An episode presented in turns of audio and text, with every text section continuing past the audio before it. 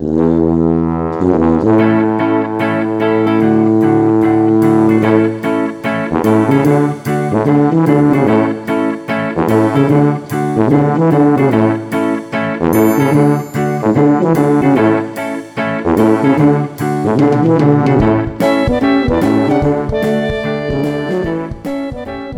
deň, dámy a páni. Zdravím vás pri ďalšej epizóde viac než fitness podcastu. Moje meno je stále Jakub Bucko, na tom sa nič nemení a v dnešnej epizóde rozoberieme tému stagnácie. Stagnácie v chudnutí, ktorá myslím si, že trápi väčšinu populácie, ktorá sa snaží zmeniť postavu. Stagnovať samozrejme človek nemusí iba keď sa snaží chudnúť, stagnovať môže aj keď sa snaží naberať silu, naberať svaly. Stagnovať môžeme aj v živote všakže. Ale dnes sa chcem zamerať primárne na stagnáciu v chudnutí, keďže stagnácia vo výkonoch silových, stagnácia v naberaní svalov je témou trošku inou, špecifickejšou, ktorej by sme možno mohli venovať samostatnú epizódu. Každopádne, Stagnácia v chudnutí. Čo to vlastne znamená stagnácia a ako človek zistí, že vlastne stagnuje. Toto je veľmi dôležité si vysvetliť hneď z úvodu, pochopiť hneď na začiatku, byť si vedomý toho, že pokiaľ napríklad sa počas chudnutia riadime číslom na váhe, čo väčšina ľudí by sa asi mala, lebo je to jeden z ukazovateľov, ktorá, ktorý nám hovorí, o tom, že či smeruje tá váha dole alebo či robíme ten progres, ktorý chceme, keďže chceme zhodiť nejaký tuk. Tak pokiaľ sa my riadime číslom na váhe, je dôležité si uvedomiť, že tá váha bude fluktuovať. Určite ste to už počuli miliónkrát z rôznych e, vypimpovaných grafík na Instagrame a múdrych rečí o Instagramových fitness influencerov, že váha jednoducho dole nejde lineárne. A to napriek tomu, že tá snaha toho človeka môže byť stále konštantná a že veci môže robiť stále konštantne a rovnako, tá váha jednoducho dole nepôjde o, takouto priamou krivkou, ale jednoducho bude to tá vonka, bude to fluktuovať, sem tam sa zobudíme ťažší, sem tam to padne rýchlejšie dole, ako by sme očakávali a tak to jednoducho pôjde. To je proste proces chudnutia, to je fáza energetického deficitu, kedy jednoducho ten progres nie je lineárny a neočakávajme prosím, že bude lineárny, pretože to vedie iba k zbytočnej frustrácii u mnohých ľudí. A možno sa vás to týka, niektorých z tých, čo to počúvate dnešnú epizódu,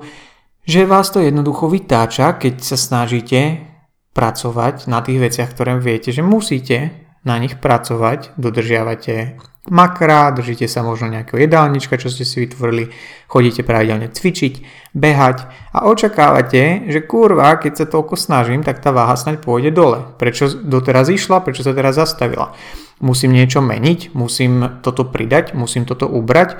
a tie otázky sa kumulujú, kumulujú a väčšinou sa človek nestihne položiť tú najzákladnejšiu, že či je to vlastne vôbec problém. A ono to problém byť nemusí, pokiaľ je to práve tá prirodzená fluktuácia tej hmotnosti. Prečo tá váha fluktuje? A musíme si uvedomiť, že najčastejšie tá fluktuácia váhy a toho čísla teda na váhe, lebo spisovne sa hovorí hmotnosť, pozdravujem Gregora Valentoviča, ktorý mi to niekoľko rokov vštepoval do mojej hlavy, tak teraz keď si to uvedomím, tak sa opravujem, že je to hmotnosť a váha je ten prístroj, ktorý používame. Takže to číslo na váhe je najčastejšie ovplyvnené fluktuáciou vody v tele. A väčšina z nás rozumie tomu, že voda nerovná sa tuk, takže prirodzene, keď fluktuje voda, bude sa to prejavovať aj na tom čísle na váhe a môže to maskovať ak sa to deje dlhodobo, môže to aj maskovať to chudnutie. Takže ty môžeš chudnúť tuk, ale na tej, na tej váhe sa to nemusí prejaviť, pretože to maskuje práve možno zadržiavanie vody. Prečo človek môže zadržiavať vodu? Tých dôvodov je samozrejme x, y aj z. Či už je to napríklad, že si len človek dá jeden večer slančie jedlo alebo má obdobie, kedy je trošku viacej v strese, stupne hladina kortizolu, ktorý sp- môže spôsobovať zadržiavanie vody. Alebo je celkovo v strese napríklad z prílišného tréningového zaťaženia, z energetického deficitu, niekedy proste takto sa to vyvrbí, že to telo dlhodobejšie tú vodu zadržiava. Myslím si, že ženy o, s pravidelným menštruačným cyklom by vedeli rozprávať o tom, ako sa mení tá, tá vodná bilancia v tom tele, napríklad pred menštruáciou, v rámci toho PMS, v rámci tej luteálnej fázy toho cyklu, kedy majú tendenciu trošku viacej vody zadržiavať. Preto to majú možno aj trošku ťažšie, čo sa týka sledovania toho progresu, pretože napríklad u žien o, nemusí byť dva, nemusia byť dva týždne sledovania progresu úplne relevantný údaj, pretože práve ten druhý týždeň môže byť pred menštruáciou, kedy budú zadržiavať vo, vodu alebo viac tých tekutín a teraz čo, urobím úpravu, neurobím úpravu, k tomu sa ale dostanem trošku bližšie. Takže to je veľmi, veľmi, veľmi dôležitá, a,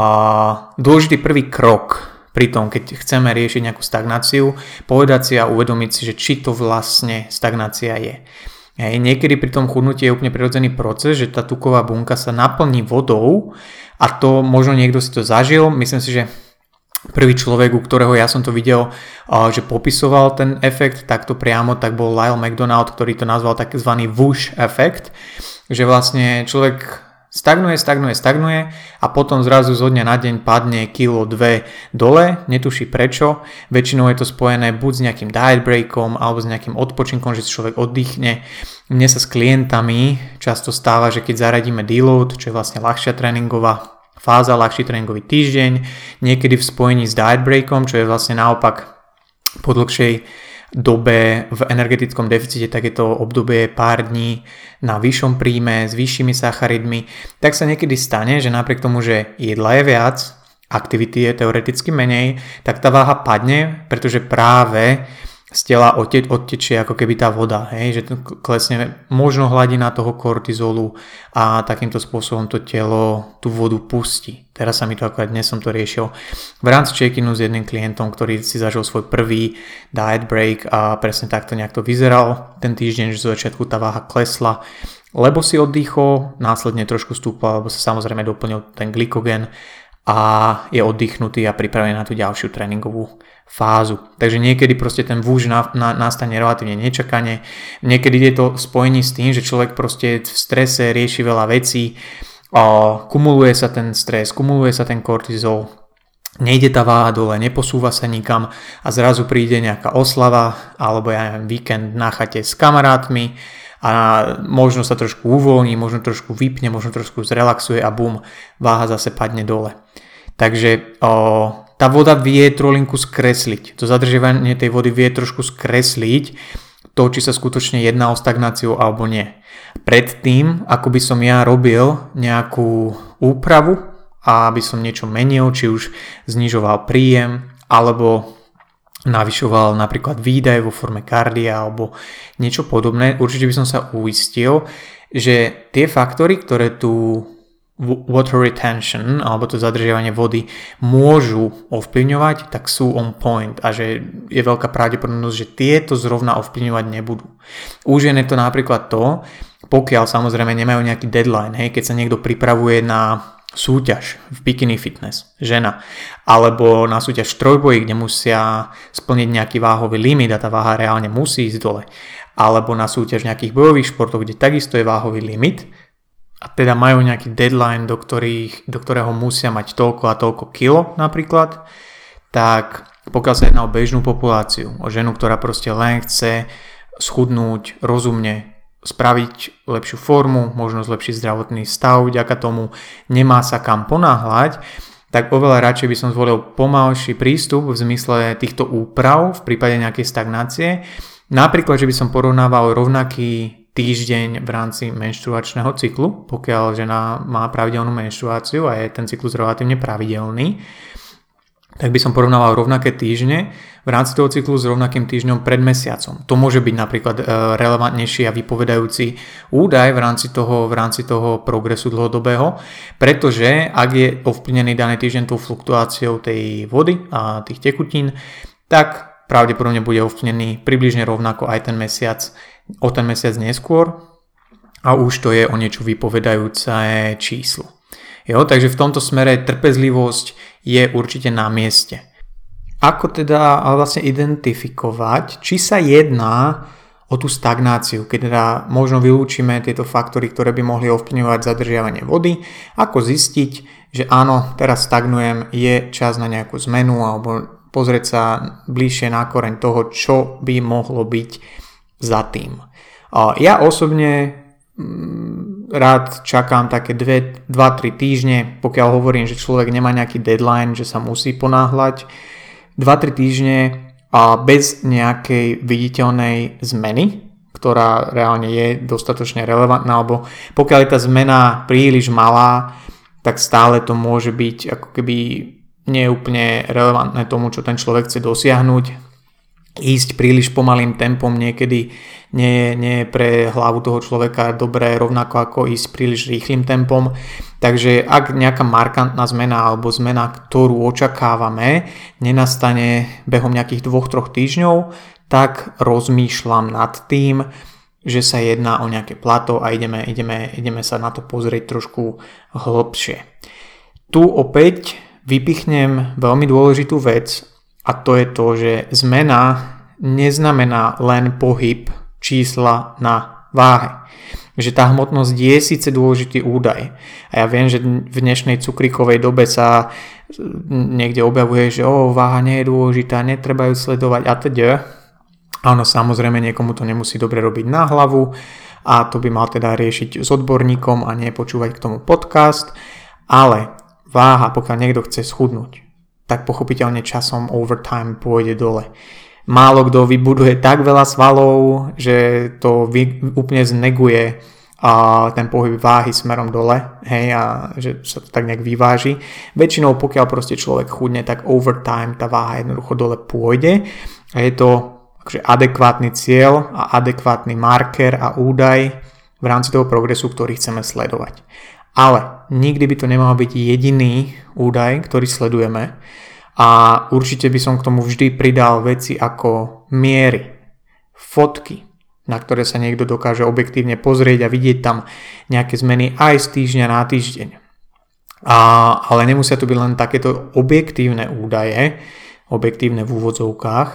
ale môže to byť aj subjektívny pocit, ako ti sedí oblečenie, Možno to môže byť aj subjektívny pocit z toho hľadiska, že niekto ti dá kompliment, že wow, vyzeráš lepšie, vyzeráš super, hej, whatever. A to sú všetko veci, ktoré sa môžu nabaliť. Nehovorím teda, že máme byť závislí od toho, čo nám a či nás niekto pochváli, ale dúfam, že chápete, čo, čo tým chcem povedať. A, takže určite sledovať viacej údajov ako len hmotnosť je veľmi, veľmi dôležité. Bez toho, že máme viac údajov, aspoň 2, 3, 4, nerozhodujme sa o tom, či vôbec stagnujeme, lebo nemáme na základe čoho vedieť, či stagnujeme. To je veľmi dôležité. Tak, a teraz prechádzame k tej obrovskej podstate tohto podcastu, tejto epizódy a to je to, že prečo táto stagnácia nastáva. A Možno niekto by očakával nejaké veľmi hlboké fyziologické činitele, ktoré sú v hre a toto všetko ovplyvňujú a možno spomalenie metabolizmu a metabolická adaptácia a také a také a hen také. A možno tým pádom niekoho sklamem, ale verte mi, za tie roky, čo robím to, čo robím, čo sa živím tým, čo sa živím, som videl už mnoho ľudí stagnovať už s mnoho klientmi som viedol podobné rozhovory a už dokonca som viedol mnohé rozhovory s bývalými klientmi, s ktorými sme sa stretli, nakontaktovali sa a vlastne mi spätne povedali, že čo bolo vo veci a môžem vám zodpovedne povedať, že to, čo budem prezentovať v tejto epizóde, skutočne si myslím, že sú najčastejšie dôvody, prečo človek začne takto stagnovať. Prvým veľmi, veľmi častým dôvodom, ktorý súvisí tak trošku aj s tým druhým, ale A zaraďme ho ako prvý, je nedodržiavanie plánu. To znamená, že človek, ktorý stagnuje, nerobí progres, má pocit, že sa nikam neposúva, mnohokrát, či už vedomé alebo nevedomé, si pri bližšom a hlbšom audite toho, čo robí, tak uvedomí a zistí, že aha, vlastne ja nemôžem úplne hovoriť o stagnácii, lebo tunak som vlastne nerobil to, čo som mal. To je v prípade, že si to dokáže vôbec uvedomiť, že to sa nejedná o tú nevedomosť, že je to skôr tá nedôslednosť. A niekto možno nevie, že ten plán úplne nedodržiava a jednoducho potrebuje buď sa s niekým porozprávať, skonzultovať to, či veci robí dobre a či je tak precízny, ako by mal byť, alebo o, jednoducho trošku zvýšiť úroveň tej precíznosti. Hej, príklad môžem uviesť, niekto možno veľakrát za týždeň je vonku nejaké odhadované jedlá v rámci reštaurácií a v dobrej viere, že vlastne veď sú zdravé, to nie, nie je nejakým spôsobom problém, teraz keď chudnem, no tak si dám tu na taký šalátik a len taký šalátik a možno pri hlbšej analýze zistí, že aha, vlastne ten šalátik tam je dobre nakydaného toho oleja a ten olej mi vlastne tak prestreluje ten príjem, že z môjho energetického deficitu sa možno v rámci týždňa a možno v rámci toho, že tých odhadovaných jedál je veľmi veľa, pretože takým spôsobom aktuálne fungujem, či už to pracovné obedy alebo kávičky s kamarátkami, tak v rámci toho týždňa a v rámci množstva tých odhadov mi to z energetického deficitu vlastne spraví príjem udržiavací a ja vlastne ne, stagnujem preto, lebo som na udržiavacom príjme. A ono tu sú hrozné drobnosti. Hej, môže, môže to byť u niekoho, kto si fakt, že sleduje tie makrá dôsledne, tak vlastne si neuvedomuje možno, že niečo uh, si zapisuje zle hej, alebo niekde je nejaký nesprávny input, alebo možno ani nevie o tom, že keď oblizuje 8 lyžičiek arašidového masla za deň, tak sa to môže nakúpiť do takej miery, že ten príjem je výrazne vyšší. Že to nemusí byť nejaké vedomé nedodržiavanie toho plánu, že naozaj je to len nevedomosť v rámci toho, že kde ten človek robí chyby. Takže tam treba sa vrátiť k tomu a spraviť si taký ten audit, že aha, ok, mám takýto plán, kde môžem robiť tie chyby. A ono ja, toto je presne vec, ktorú častokrát riešim s klientmi a je to ako keby prvá vec, na ktorú sa pozeráme, pokiaľ máme a vidíme nejaký náznak tej stagnácie, že sa spraví analýza tohto celého, že kde by mohla byť tá chyba. A to je veľmi dôležité, aby aj ten človek, klient bol akože relatívne mal otvorenú mysel voči tomu, že niekde chybu môže robiť. Ja ako coach sa samozrejme k tomu nepostavím, že akákoľvek stagnácia je, že na ňo ukážem prstom, že ha, niekde robíš chybu, ideme zistiť, kde si nedôsledný. To určite nie, to by nebol podľa mňa správny prístup a ak by som bol taký coach, tak by som sa kopol do prdele ale aj ten klient musí byť otvorený tomu, že aha, ok, o, pozriem sa na to, uh-huh, tuto možno tú chybu robím, skúsim porozmýšľať, lebo samozrejme uh, ja mám len také informácie, aké mi človek poskytne však. Takže uh, je tam veľmi dôležitá, ak človek pracuje s koučom, tak určitá symbióza, ak človek je na to sám, tak dostatočná schopnosť a úroveň seba reflexie v tomto, že OK, zastavím sa, pozriem sa na to, ako jem, ako cvičím, ako trénujem, ako fungujem, či niekde náhodou nerobím niečo inak, ako si myslím, že robím. Pokiaľ sa jedná o vedomé nedodržiavanie plánu, tak je to paradoxne ešte ťažšie pre mnohých ľudí sa postaviť, pozrieť sa do zrkadla a povedať si, že fu, OK, bol som nedôsledný, bola som nedôsledná, asi som do toho neinvestovala toľko, koľko som chcela, alebo koľko som si myslela, že som chcela, alebo koľko som písala na Instagrame do popisu, že chcem, chcem, chcem túto zmenu, je na čase trošku zabrať. Dať si záležať na tých veciach, ktoré viem, že sú dôležité, dať si záležať na tých veciach, ktoré viem, že ak ich robiť nebudem, tak tie výsledky jednoducho mať nebudem. Jo, to je veľmi, veľmi, veľmi jednoduché. Oni neprídu sami tie výsledky, a myslím si, že to je najhoršia vec, čo ľudia môžu spraviť pre svoju psychiku. A to je to, že snažia sa o zmenu, investujú dosť energie aj času tomu, že vlastne väčšinu, povedzme týždňa, sa naozaj snažia a dodržiavajú tie veci tak, ako majú a len kvôli takým nedôslednostiam alebo odflaknutým možno víkendom, to je veľmi časté, že si myslia, že tie víkendy sa nepočítajú že sem tam nejaký kebab o 3 ráno na obchodnej alebo nejaké to vínko, pohárik, z ktorého je flaša, že ono sa to naozaj všetko nakopí a vie to vymazať alebo minimálne ako keby znegovať a spomaliť tak ten progres, že vlastne už to považuje človek za stagnáciu. Takže to je podľa mňa najhoršia vec, čo človek môže spraviť. Že vlastne dáva do toho hrozne veľa energie v porovnaní s tým, keby nerobil nič, ale tie výsledky sa nedostávajú práve kvôli tej nedôslednosti. Že nie je schopný konzistentne dodržiavať ten plán, nie je precízny, fláka veci, ktoré sú stále akože dôležité na to, aby ten proces a progres kontinuálne išiel niekam dopredu a potom vlastne je možno aj mentálne vyčerpaný z toho, že jednoducho vedia do toho investujem energie dosť, prečo to nejde. Zároveň je mentálne rozhodený z toho, že vlastne niekde vo vnútri tuší a vie, že nerobí to, čo má. Takže je to taká, taký ten boj s vlastnou osobnosťou a boj s vlastným egom, že kokos. Teraz, keď toto ja priznám, že som nerobil doteraz to, čo som mal, tak vlastne čo si o mne pomyslí ten, tá alebo to. Hej, možno je to niekto, kto má veľa followerov na Instagrame a doteraz sa tváril na storičkách, ako mu ide ten proces chudnutia, ale vlastne po dvoch mesiacoch je presne tam, kde bol predtým. A čo, ako to vysvetlí? No tak musí si to nejak zracionalizovať. A mm, to nemôžem ja teraz povedať, že som nerobil to, čo mám. Čo si o mne budú myslieť tí ľudia? Toto by ste sa by the way čudovali, aký častý scenár je s tými vašimi hviezdičkami instagramovými v tejto fitness sfére. Ja ti prisahám, že každý, každý podcast asi to uh, spomeniem, ale toto je jedna vec, ktorá mňa vie vytočiť vždy, lebo viem, aký vplyv majú tieto dievčatá na tých ľudí, ktorí ich followujú a sledujú a žerú im každé jedno uh, storičko, každý jeden post, čo, čo, čo pridajú a čo napíšu a tým, že človek vie trošku, že čo je za tým, vidí do toho pozadia, vie, aký je to jeden veľký fake, tak ma to až tak mrzí kvôli tým ľuďom, ktorí sa nehajú takto balamutiť a vlastne mm, len, len si vytvárajú cestu k takej istej stagnácii, ako majú aj tieto, tieto hviezdičky. No, toľko môj dnešný rent, slúbujem, že to bol posledný. Vráťme sa späť k tomu, prečo ľudia stagnujú. Takže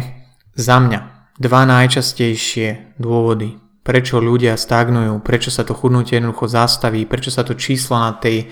váhe nehybe, je jednoznačne nedôslednosť a nevedomosť a z toho vyplývajúce nedodržiavanie toho plánu, čo človek má jednoducho nastavený. Nejedná sa takmer nikdy o nejaké spomalené, spomalenie metabolizmu a metabolickú adaptáciu, ktorá síce áno nastáva, ale v tak malej miere u väčšiny ľudí, že to fakt, že málo kedy Stalo sa mi to určite menej krát s klientami, akože výrazne menej krát, ako práve, že sme prišli na nejaké takéto veci v rámci nedôslednosti alebo teda nevedomosti o tom, že či ten plán dodržiavame. Jo? Vždy, vždy počítajme skôr s tým, začneme z, to, začneme z tej pozície, keď sa chceme dostať na koreň uh, toho problému, že prečo sa nikam neposúvame, Začneme od seba v tomto zmysle. Nie, lebo možno si niekto povie, že začínam od seba, aj keď sa pozerám na o, možno štítna žľaza, o, možno metabolizmus, ale to je taká tá podvedomá snaha hodiť tú zodpovednosť na niečo externé. Poďme hodiť tú zodpovednosť na nás, poďme sa najprv uistiť, že my sme robili všetko tak, ako sme mali a potom sa pozerajme po ostatných veciach, že či teda naozaj treba upraviť možno príjem, možno niekde prijať aktivitu. Možno odsledovať, či sme sa nezačali menej hýbať pomimo tréningov, ktoré máme predpísané, pretože aj to je veľmi prirodzený mechanizmus, ktoré,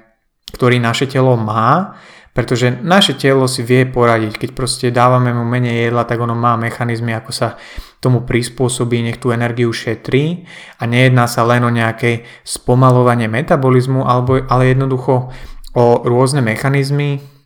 a fyziologické, ako to telo nás trošku zlenivie. V zmysle, že sa trošku menej začneme hýbať. Hej, to znamená, že ak som ja možno na chode o 10 tisíc krokov, keď som bol na udržiavacom príjme, tak možno bez toho, aby som si to sledoval, tak ja zrazu budem mať prirodzenú aktivitu iba 8 tisíc krokov po nejakej dobe v deficite, pretože to telo si vie aj takýmto spôsobom tú energiu šetriť. Preto napríklad sledovať si aj tú aktivitu mimo posilovne, mimo nejakých kardiotréningov a silových tréningov je určite rozumné a je to niečo, čo častokrát sa deje ľuďom, napriek tomu, že každý človek reaguje na ten deficit, ale napríklad aj na surplus individuálne,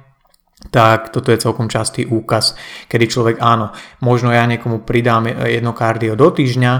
ale pokiaľ by sme nesledovali napríklad počet krokov za deň, tak to kardio môže mať nulový efekt, pretože ak z neho bude tak unavený, že vlastne sa bude menej hýbať po zvyšok toho dňa alebo týždňa, tak vlastne sa to dosť znu, zneguje a takto možno môžeme počúvať aj tie príbehy o dievčatách, ktoré jedia 1300 kalórií, 6 krát do týždňa sú na kardiu, 6 krát týždenne cvičia a majú ak sú drobné, že ten príjem akože není až taký extrémne nízky, ako si môže, možno niekto pomyslí, tak to môže byť aj o tom, že sa jednoducho mimo tých tréningov nehybu. Akože ja keby, že mám toľko tréningov, tiež som rozjebaný doma na gauči, hej, a vlastne ten deficit nie je taký veľký, ako sa niekomu môže zdať, keď počuje takýto tréningový objem. Čo samozrejme neznamená, že toto je rozumný plán pre niekoho. Hádal by som sa, že asi pre veľmi málo ľudí by toto bol rozumný plán. Ale kvôli tej perspektíve to spomínam, čo sa týka tej aktivity. Takže to je ďalší taký bod, ktorý si určite sa oplatí odsledovať alebo si spraviť taký ten audit toho, že či tá aktivita je zodpovedajúca tým cieľom alebo očakávaniam, keď sme vlastne setupovali ten, setupovali ten deficit a nejak nastavovali ten príjem na daný deň, že či sa hýbem dostatočne. A samozrejme ja vychádzam z toho, že niekto, kto si počúva tento podcast, tak pravdepodobne už má nejaké skúsenosti s tým, že si sledoval nejakú dobu kalórie alebo makronutrienty ale samozrejme toto všetko uh, platí aj pre ľudí, ktorí vôbec nemajú záujem si sledovať kalórie a skôr len akože nejak sa snažia schudnúť, tak samozrejme prvý ten krok pre niekoho takého by bol práve možno vyťahnuť ten MyFitnessPal a nejak, len nejaké obdobie, možno 2-3 týždne si odsledovať ten príjem presnejšie a uistiť sa, že fú, no ok, ja som si síce tunak zaradila šalátiky a nejaké dietné s úvodzovkami potraviny a tunak mám aj vegánsky avokádový toast bez vajíčka však, tak o, prečo ja nechudnem? A vlastne možno keď zistí, že keď to kvantifikuje, tak ten príjem je vlastne dosť vysoký a možno jednoducho to nezodpovedá tým cieľom toho chudnutia a je potrebné niekde ubrať. To je vlastne aj v rámci tých vedomostí a edukácií stále sa okolo toho točíme, a že to jednoducho je častý dôvod tej stagnácie, že človek jednoducho nevie, že nerobí, nerobí to, čo by mal. A na druhej strane to, že niekto si nejakým spôsobom kvantifikuje ten príjem, mu môže pomôcť napríklad vylúčiť uh, to, že dôvod tej stagnácie je príliš vysoký príjem alebo nekonzistentný príjem a môže sa posunúť ďalej pri riešení tých problémov. Takže pre niekoho, kto si tie makronutrienty a kalórie nesleduje, tak určite by to mohol byť taký nástroj, ktorý v prípade stagnácie by som ja zo šuflíka vyťahol a vyskúšal sa na to pozrieť, či v tomto smere je všetko v poriadku. Hej, takže zase sme pri tej nejakej precíznosti a, a opäť vedomosti o tom, že či sme na tom, na tom leveli toho príjmu, ktorý očakávame, alebo na druhej strane, či ten výdaj je taký, ako by sme čakali, pretože to je tiež, okrem toho, že sa človek väčšinou hýbe menej, ako by možno očakával, tak veľakrát ľudia nadhodnocujú ten výdaj pri tej aktivite, či už je to pri nejakých kardioaktivitách, tak veľmi veľakrát pri silovom tréningu si ľudia myslia, že aké množstvo kalórií oni spália, aký ten výdaj je obrovský, ale v skutočnosti je to oveľa, oveľa nižšie, ako si myslia, pretože neviem ako vy, ale ja väčšinu tréningu sedím. Určite nie je to o tom, že viacej cvičím ako sedím, pretože prestávky mám jednoduchšie, jednoducho dlhšie, ako je trvanie tej série. To znamená, a možno nám to neznie úplne super, keď si to takto povieme na hlas, ale pri bežnom silovom tréningu väčšinu tréningu sedíme, alebo teda oddychujeme a to už nám možno trošku nápoveda tomu, že ten výdaj je oveľa menší, takže aj tu si dajme pozor, aby sme ho nenadhodnocovali a nemysleli si, že aké my kvanta kalórií spálime. Okrem toho, že silový tréning určite nie je niečo, čo by sme mali robiť kvôli tomu energetickému výdaju, ale skôr kvôli tým ostatným benefitom, ako je budovanie svalov, síly, prevencia nejakých, nejakých ochorení alebo nejakej kvality, podpora nejakej kvality života v tom neskoršom a, veku. Jo, čo pre možno 20 a menej ročných a to je taký, taká vzdialená predstava, pre nás starších už sú to veci, nad ktorými jednoducho rozmýšľame. Všakže. Takže to sú tie najčastejšie, najčastejšie dôvody, prečo ľudia stagnujú v chudnutí, prečo sa to jednoducho zastaví, prečo nastane to plato. Prosím, ja veľmi dúfam, že ste nepreskočili tú pasáž, že nečakáte teraz práve tie triky, ktoré som si nechal na, na, nakoniec. Žiadne som si reálne nenechal, a, ale môže sa stať, samozrejme, a stáva sa to, že tá stagnácia jednoducho nastane ako prirodzený vývoj toho deficitu. Človek, keď chudne, tak stráca kila. Menší človek, ľahší človek samozrejme má o niečo menší energetický výdaj. Ak uberá z príjmu, tak klesá aj termický efekt jedla, čo je akoby množstvo energie, ktoré to telo vydá na to, aby tú potravu spracovalo. Takže môže sa stať, že prírodzenou metabolickou adaptáciou a sa to chudnutie jednoducho zastaví. A vtedy je na mieste, pokiaľ sa uistíme, a to sa vracame na začiatok podcastu, že skutočne sa jedná o stagnáciu a nezadržiavame iba vodu. Že skutočne sme dôslední a nie, nedôslední a možno zabúdame na niektoré veci, ako sú víkendy, kávičky, odhady a podobné pičovinky, tak potom sa prepracujeme možno až k tomu, že sa jedná o naozaj stagnáciu. A v tom prípade samozrejme máme dve možnosti. A to buď z toho príjmu ubrať a spraviť nejakú úpravu, ktorá by mala pomôcť zase ten progres rozbehnúť v zmysle buď uberiem z toho príjmu alebo pridám nejakú aktivitu. Nikdy by som neodporúčal robiť oboje naraz, pretože tak sa väčšinou ľudia dostanú presne k tomu, čo som už skorej popisoval, že počúvame o dievčatách, ktoré sú úplne v prdeli,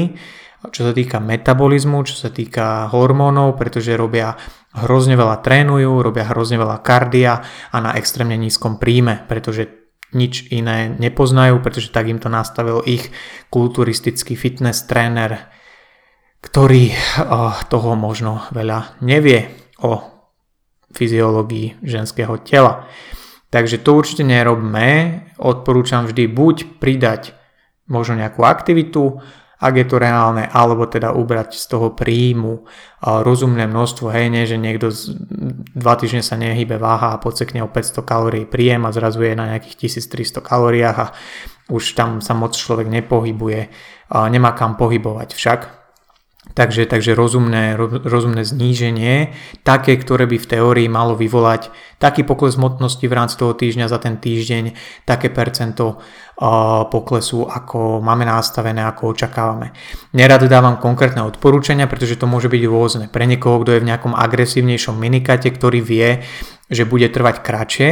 tak ten očakáva pravdepodobne väčší drop, väčšie percento tej váhy, že padne za týždeň, takže tam tá úprava môže byť agresívnejšia. Pokiaľ niekto